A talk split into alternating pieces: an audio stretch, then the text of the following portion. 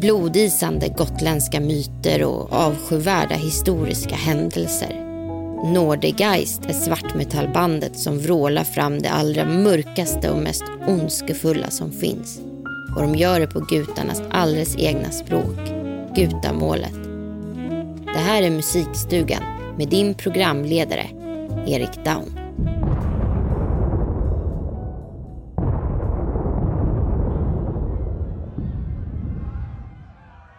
Det är den 18 maj 1876 och omkring 700 åskådare har samlats i Stenkumla. Här ska den sista offentliga avrättningen i Sverige strax äga rum. Och den 38-årige mördaren, rånmördaren Konrad Tektor har förts hit från sin fängelsecell i Visby. Och man har bildat en så kallad spetsborg runt platsen, ställt sig i ring och riktat sina skarpa spjut inåt. Allt för att den dödsdömde inte ska kunna fly från sitt öde. Det här står att läsa i skriften Sann skildring av mördaren Gerts och Tektors levnadsäventyr och sista stunder av författaren K.R. Så, nu höjer böden sitt vapen och huggar. Det träffar i skuldran. Han hugger igen. Det träffar i nacken men huvudet eh, hänger fortfarande ihop med kroppen. Och först nu efter det tredje hugget så lossnar Tektors huvud. Det sägs att många åskådare, såväl kvinnor som starka karlar, svimmade vid åsynen av den makabre avrättningen.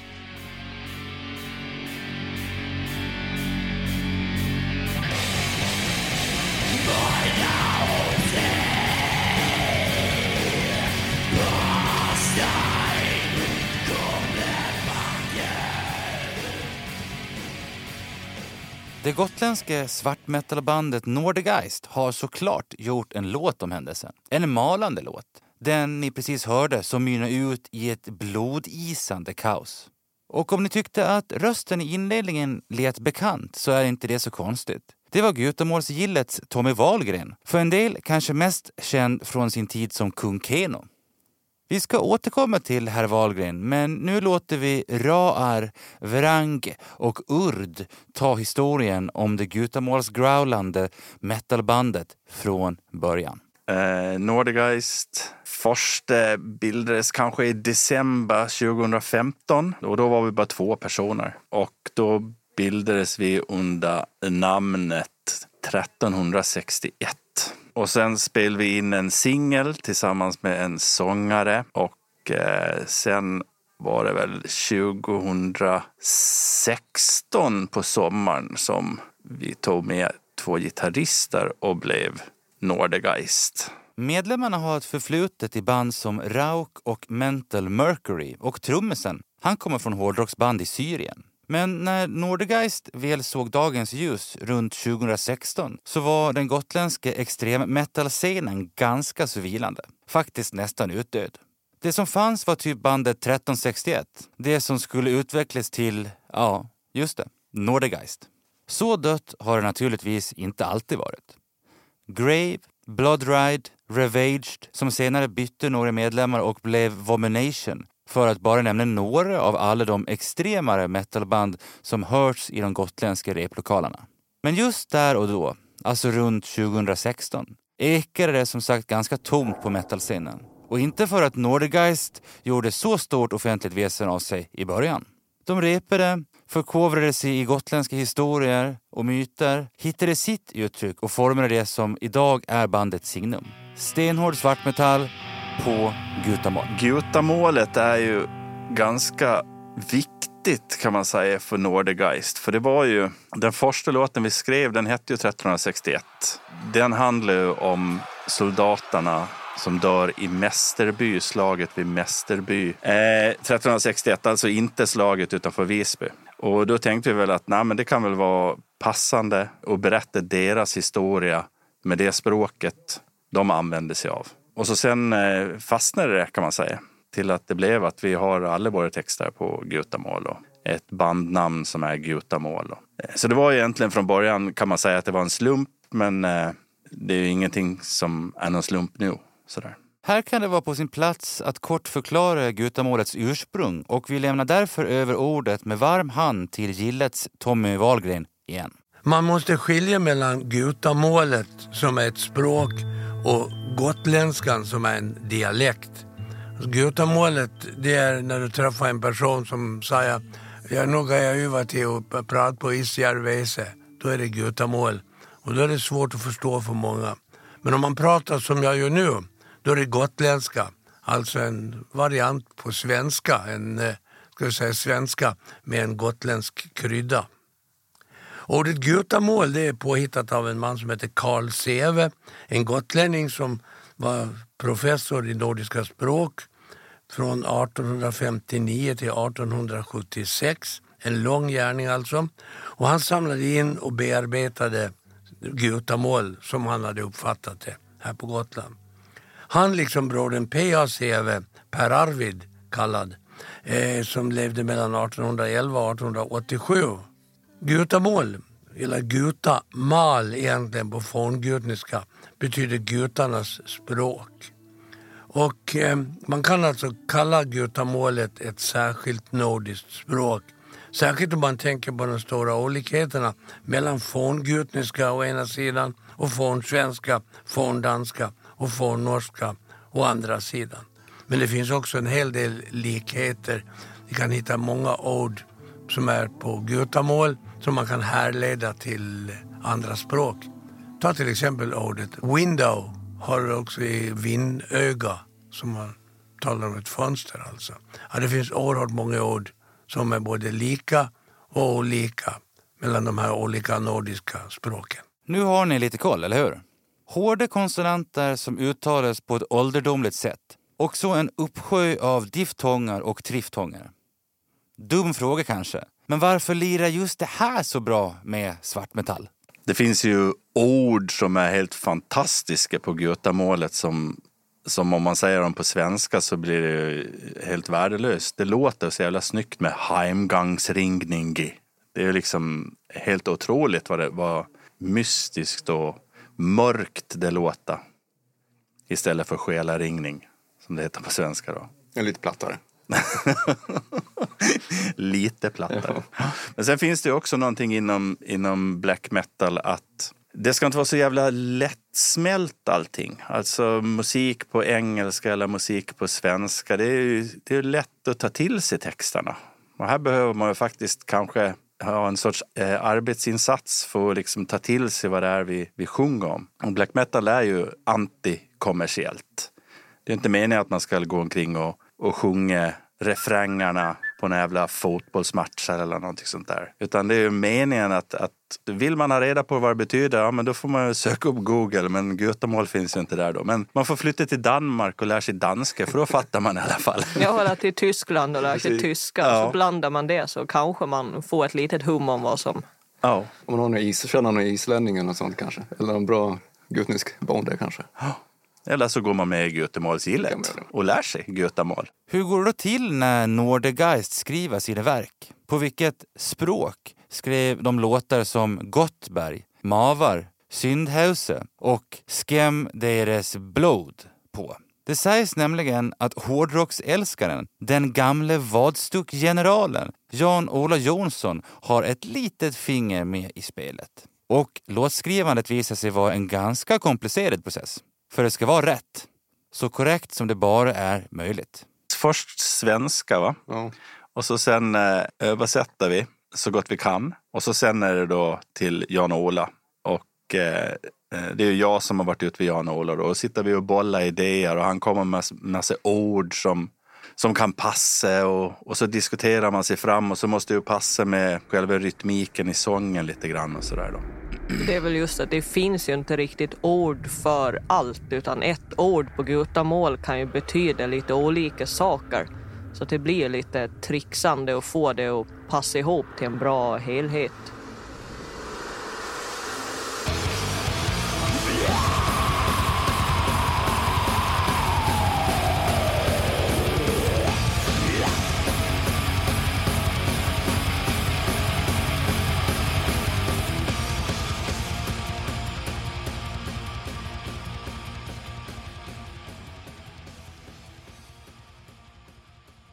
Nordegeist skrev alltså en text, mer eller mindre på hemsnickret, men hyfsat bra gutamål. Sen sätter sig bandets basist Raar i bilen och styr mot gränsen mellan Alske och Garde. Där hittar han gutamålsentusiasten Jan-Ola Jonsson som hjälper bandet med resten av textbearbetningen.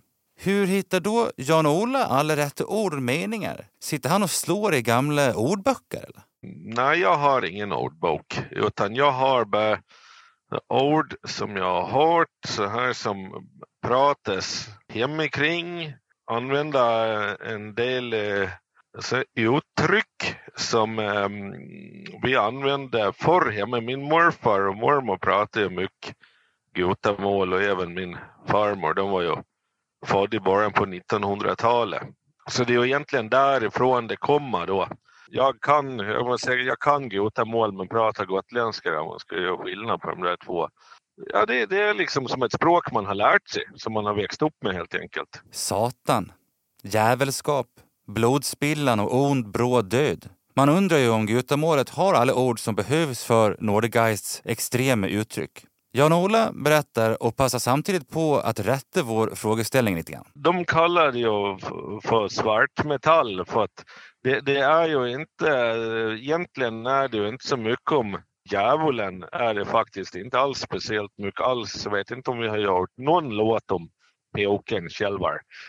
Utan eh, det, texterna baseras mycket på gutnisk historia och, och, mytologi och lite sånt där. En del saker har, har de ju då tänkt ut själva men eh, det är ju en egentligen inget så. Men det, det, det finns ju mycket sån här kraftuttryck och svordomar och all, allting och sånt där och, och, eh, det är väl då en, eh, ett litet sån här um, vi gjorde eller sådär om, de gjorde om, om, om taksteinen då, då. Och det är en väldigt dramatisk historia egentligen då. Och, och ja, och det, fin, det finns några ord för det mesta. Och, och sen så finns det då eh, kan hända en liten eh, underfundighet i gutamål ibland att det, man kan använda sig av eller do, lite bra dubbeltydighet eller sådär. Det som kan vara lite svårt enligt både bandet själva och den gamla festivalgeneralen är om texten handlar om lite modernare företeelser. Sådana ord finns knappt eftersom gutamålet är väldigt gammaldags och när gutamålsgillet väl försöker förnya språket så blir det med ord för internet, världsgane och mobiltelefon, lumlur. Men det brukar ordna sig för textförfattarna. För Nordegeists texter kryllar inte direkt av moderna ord och samtida referenser. Är då gutamålet ondskans språk? Ja, det låter i alla fall lite så. Nordegeist ger sin syn på saken. Gutamålet är gutarnas språk. Ja. Sen om uh, gutan är ondskan, det, Men det, Alltså, Gutamålet har ju väldigt snygg melodi kan man säga. Och då är det inte snygg-snygg utan det är kanske mer fulsnygg. Det är ju hårda konsonanter och diftongar som gör att det blir de här dubbelgain som finns i, i gutamålet. De här hårda gaina som man uttalar, de är jävligt snygga tycker jag. Det är klart att det finns andra språk som också låter ondskefulla sådär, men Eh, Eh, jag tror inte att Götemålet är det absolut ondskefullaste, men, men eh, det är snyggt.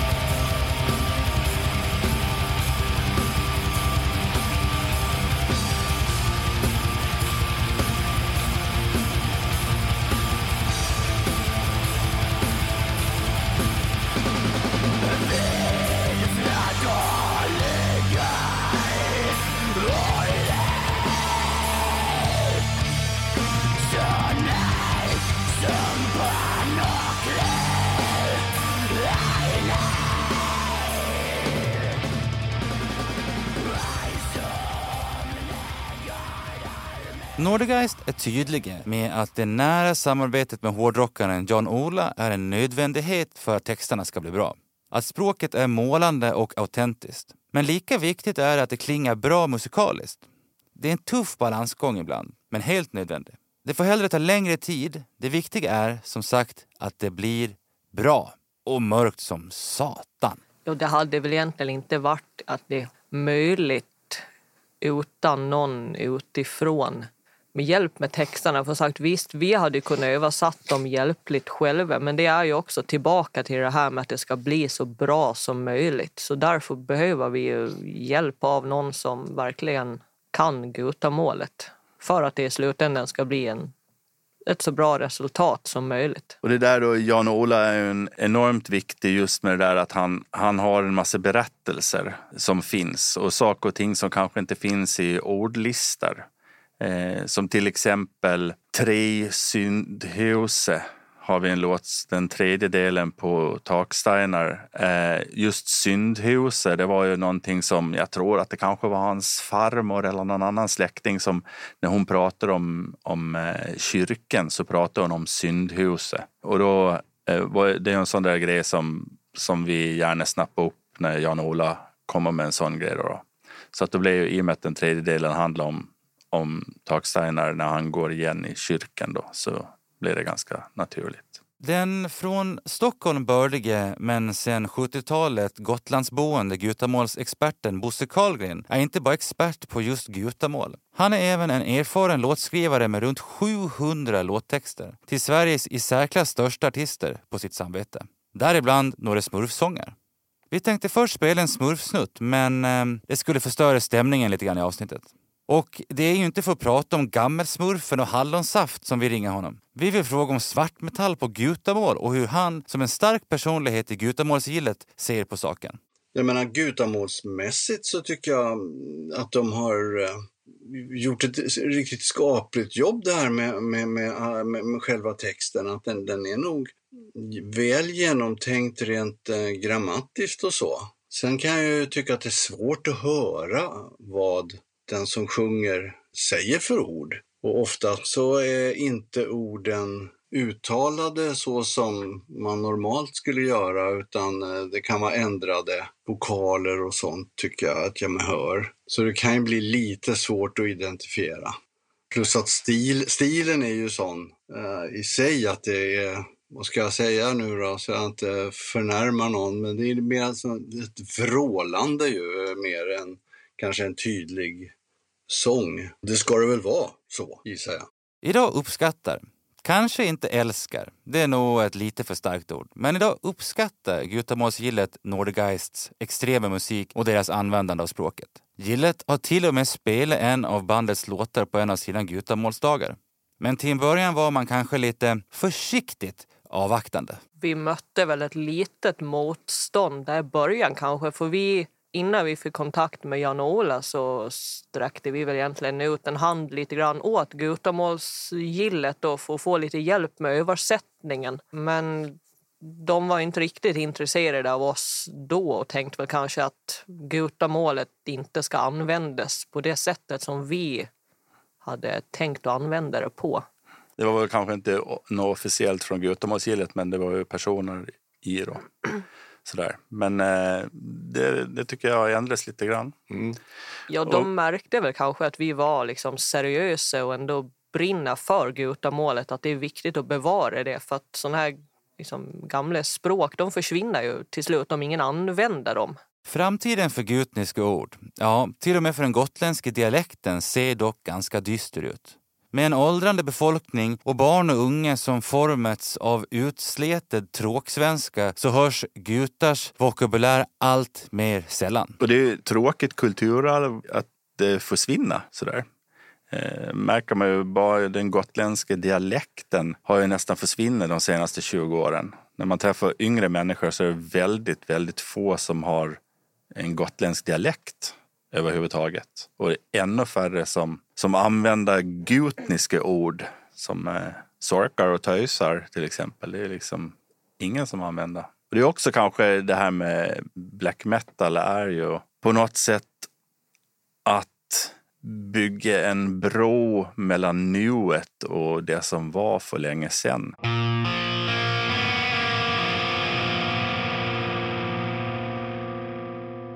Vi ska lämna gutamålet för en stund, men stanna kvar i det gamla. För gotländsk historia och inte minst öns mörkare myter är nämligen en mycket viktig del i bygget av Nordegeists allvarliga svartmetall. Gitarristen Urd berättar om den man vars ondska fått breda ut sig över inte mindre än tre hela låtar. Och då fick allt ändå inte plats. Taksteiner så, han är lite för ond för att bara göra en låt. Om. Det går inte riktigt att få med allt liksom i en låt för då hade det ju liksom fått bli en 15 minuter lång låt om vi ska... Så därav så har vi valt att dela upp han i tre låtar. Och det, egentligen så skulle man ju kunna göra en längre berättelse. Utan vi har ju inte, vi har inte berättat hela berättelsen om Taksteiner utan vi har bara berättat ja, men den gamla och inte fortsättningen och sådär. Så det finns ju egentligen mer att berätta om Taksteiner.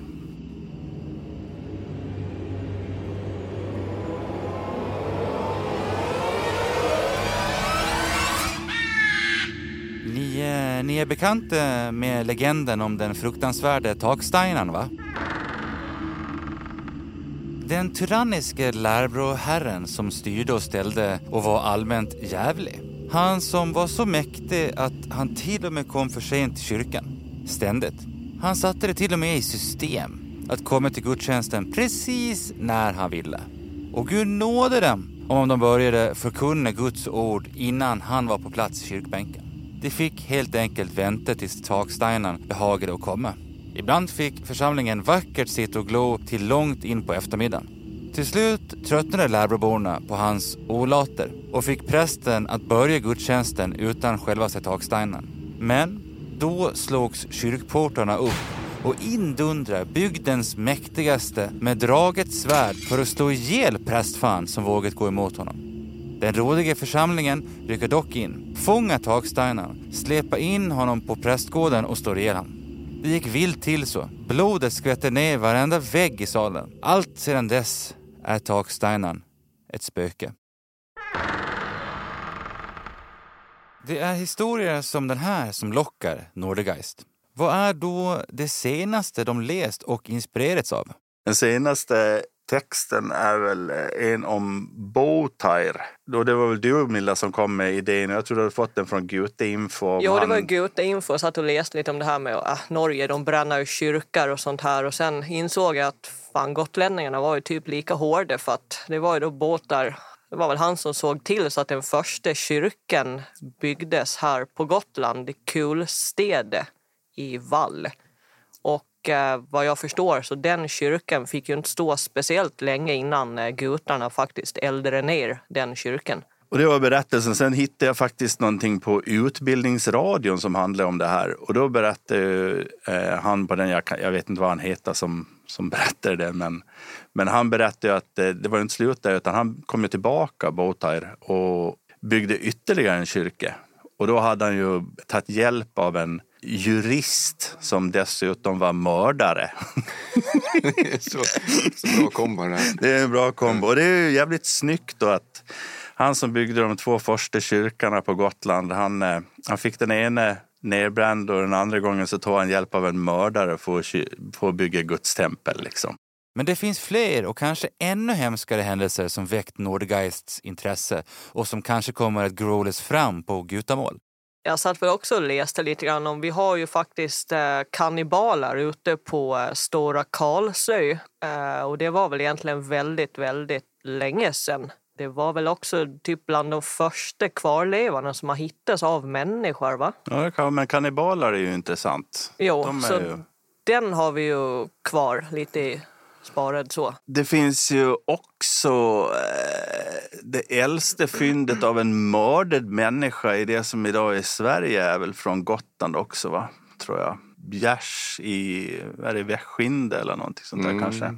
Sånt där eller stora bjärs i Västskinde eller? Har vi inte tagit Nej, för det är lätt så här, man tänker Gotland, ja det är Bysen, det är Disma, det, är liksom, det finns de här ja, ganska kommersiella liksom, segnerna. Men börjar man gräva så finns det faktiskt väldigt mycket egentligen på Gotland som har hänt. Så det är väldigt tacksamt för oss. Det finns material att skriva om så att säga. Vi har inte gjort någonting om någon berättelse från, från någon eh, runsten till exempel. Det skulle man ju också kunna tänka sig att göra. Mm, han eh, prästen som blev dräpt av en örn var det väl också? Just det, ja. Den är också intressant. Men eh, vi har funderat på, ska vi verkligen ha så lyckliga texter? Ingen solskenshistoria, bara, bara mörka. Men, ja, och eh, Bo Greslund som är, eh, han är väl arkeologiprofessor i Uppsala. Han har ju eh, någon tes om att, eh, att Beowulf egentligen kommer från södra Gotland. Och Beowulf har vi pratat lite grann om och kanske gör någonting av. Spöken från Lärbro, kannibaler och gotländska kyrkor som står i lågar. Vad är det för krafter som lockar? Varför dras vi människor till mörkret och varför är det så spännande att titta ner i avgrunden? Ja, det är väl rätt mänskligt att dra sig till de mörkare. Men det är väl där människor vill ju inte vara i mörker egentligen. De, alltså, många de försöker väl att fly det liksom. Och då, Samtidigt när man ser det då kan man liksom inte titta bort lite. Där. Man, man är nyfiken av dem. Och det här eh, i bakhuvudet lite. Men fan, det, det Men kan sen- vara någonting. Men sen vet man ju att det är där man är kreativ. Liksom, i, man är, alltså när man är glad och liksom, då... Ja, man behöver liksom ner i mörkret lite för att hitta liksom, det kreativa man har i sig lite grann. Så. När Nordegeist gör något så gör de det på riktigt. Det har vi nog förstått vid det här laget. För att ta ett exempel. När deras inspelade skivor ska mastras, då vänder sig bandet till de enda två de kan tänka sig samarbete med. Dan Svanö och Tore Stjärna. Två av genrens absoluta tungviktare. Två studiorevar som bandet hyser den största respekt för.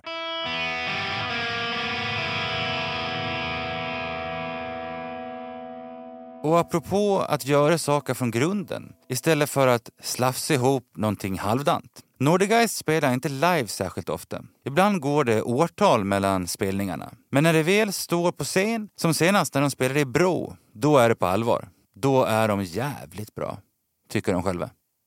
Och oftast publiken. Mm, vi, är, vi är jävligt bra live. Det är jävligt bra. Ja.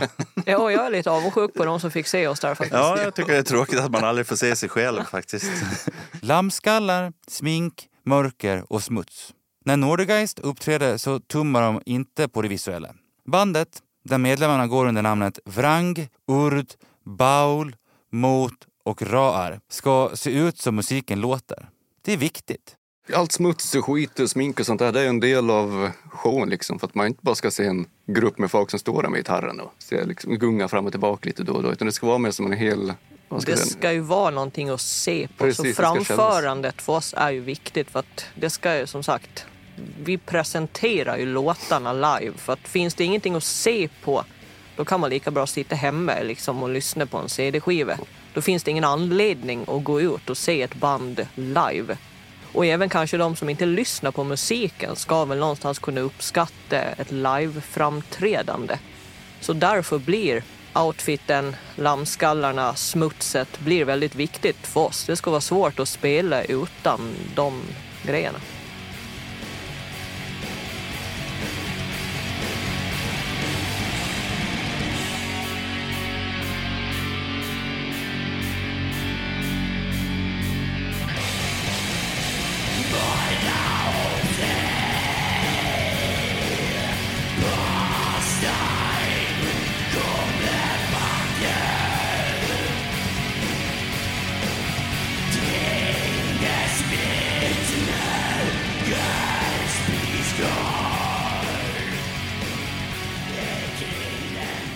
En sista fråga till svartmetallarna. Vad sysslar de med just nu? Ja, de repar, grottar ner sig i gotländska hemskheter och Vi jobbar på nästa platta nu. Jag vet faktiskt inte hur många låtar vi har. har vi, som vi har repat in är det i alla fall tio låtar, vad tror jag. Eh, eller vi ska repa in en ny låt nu då. Mm, det blir bara fler och fler. Det blir bara fler och Det fler, det blir en lång platta. Så ja, och det är ju inte långt kvar till ett dubbelalbum kan man säga. Vi får se om det blir det eller vad vi gör. Det får framtiden utvisa. Det vi har på gång nu är väl att vi har spelat in trummor till eh, tre låtar. Två nya låtar och en gammal låt då, som det blir en eh, nyinspelning av. Så tanken är väl att vi ska färdigställa det eh, för att sen börja spela in eh, vår nästa skiva. Så det blir ett litet ja, EP-släpp här emellan kanske. Och vi har ändå släppt två fullängdare så vi känner att det är lagom att bryta av med lite färre låtar innan vi släpper en fullängdare till. Och de tre låtarna det är ju Avskrillningshopen som eh, handlar, det är ju en, från första plattan, som handlar om en som inte vill bli begravd på kyrkan utan vill bli kastad på komposthögen istället. Och och eh, så är det Tektor som handlar om mördaren och avrättningen av mördaren då i Stenkumla. Och så är det en som heter Pestbani som handlar om en sägen som finns på Gotland att det är två barn som går och samlar in människors själar. Om de kommer till en gård eh, så beroende på vad de gör så är det en eller alla som dör i hushållet. Då. Så det blir lite pesttema. Och det har ingenting med corona att göra. Det är bara det att det är en bra berättelse. Vi på Gotlands Media har skapat en poddserie som heter Musikstugan. En podd där vi grottar ner oss i den gotländska musiken. Bakom det här mästerverket står Fredrik Magnusson, Demir Lilja och så jag, Erik Down. Samt en ljudmix av Shimus Divert. Gillar du låtarna du hör i avsnitten så finner du låtlistor på våra sociala medier. Där heter vi helagotland.se. Vi hörs!